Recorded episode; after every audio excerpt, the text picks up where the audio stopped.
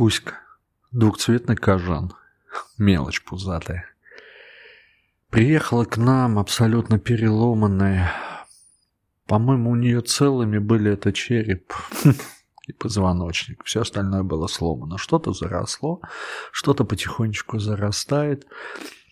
Она сидела одна в садке, чтобы им не было скучно, мы положили ей игрушек. Плюшевого мишку маленького, маленькую плюшевую вязаную тоже игрушку.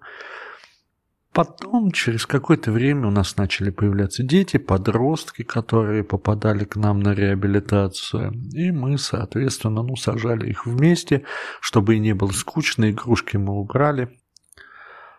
Потом дети подросли, и ушли в московский зоопарк разлетываться, а потом на свободу. И Кузька снова осталась одна.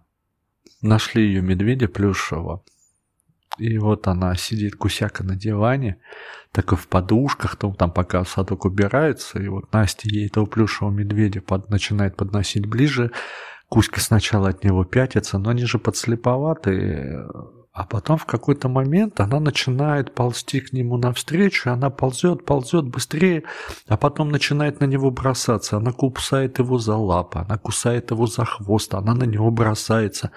Не похоже на охотничье поведение, она просто бросается. А потом в какой-то момент она пытается на него забраться, у нее не получается, мы ее подсаживаем, она сверху на него ложится и обнимает крыльями. Она на него бросалась, потому что она обиделась, что он пропал, что он бросил. Ну вот как дети обижаются на свои игрушки. И вот она на него напала, вот, вот, вот ну почему ты меня бросил? Ну, в итоге они теперь вместе, Кузька и, и плюшевый медведь. А еще к нам в Москву едет Ушан. Едет из Иркутска, сломанным крылом, на поезде. Ну, вроде бы едет и едет, но вы не поверите, вы представляете расстояние из Иркутска до Москвы, и народ встречает Ушана, поезд проезжает Красноярск, Ебург, Омск, Тюмень, Новосибирск, и народ уже договорился, Ушана собираются везде кормить по дороге.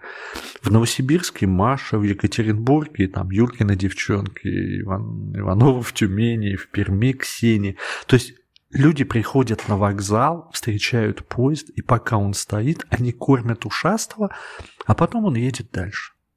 Приехав в Москву, он побудет у нас совсем немного и поедет в Самару на лечение, на операцию. В общем, посмотрим. Мы еще не знаем, что с ним. Предварительно перелом крыла, но, но вот это вот, то есть поезд едет, и люди приходят на вокзал просто покормить животное.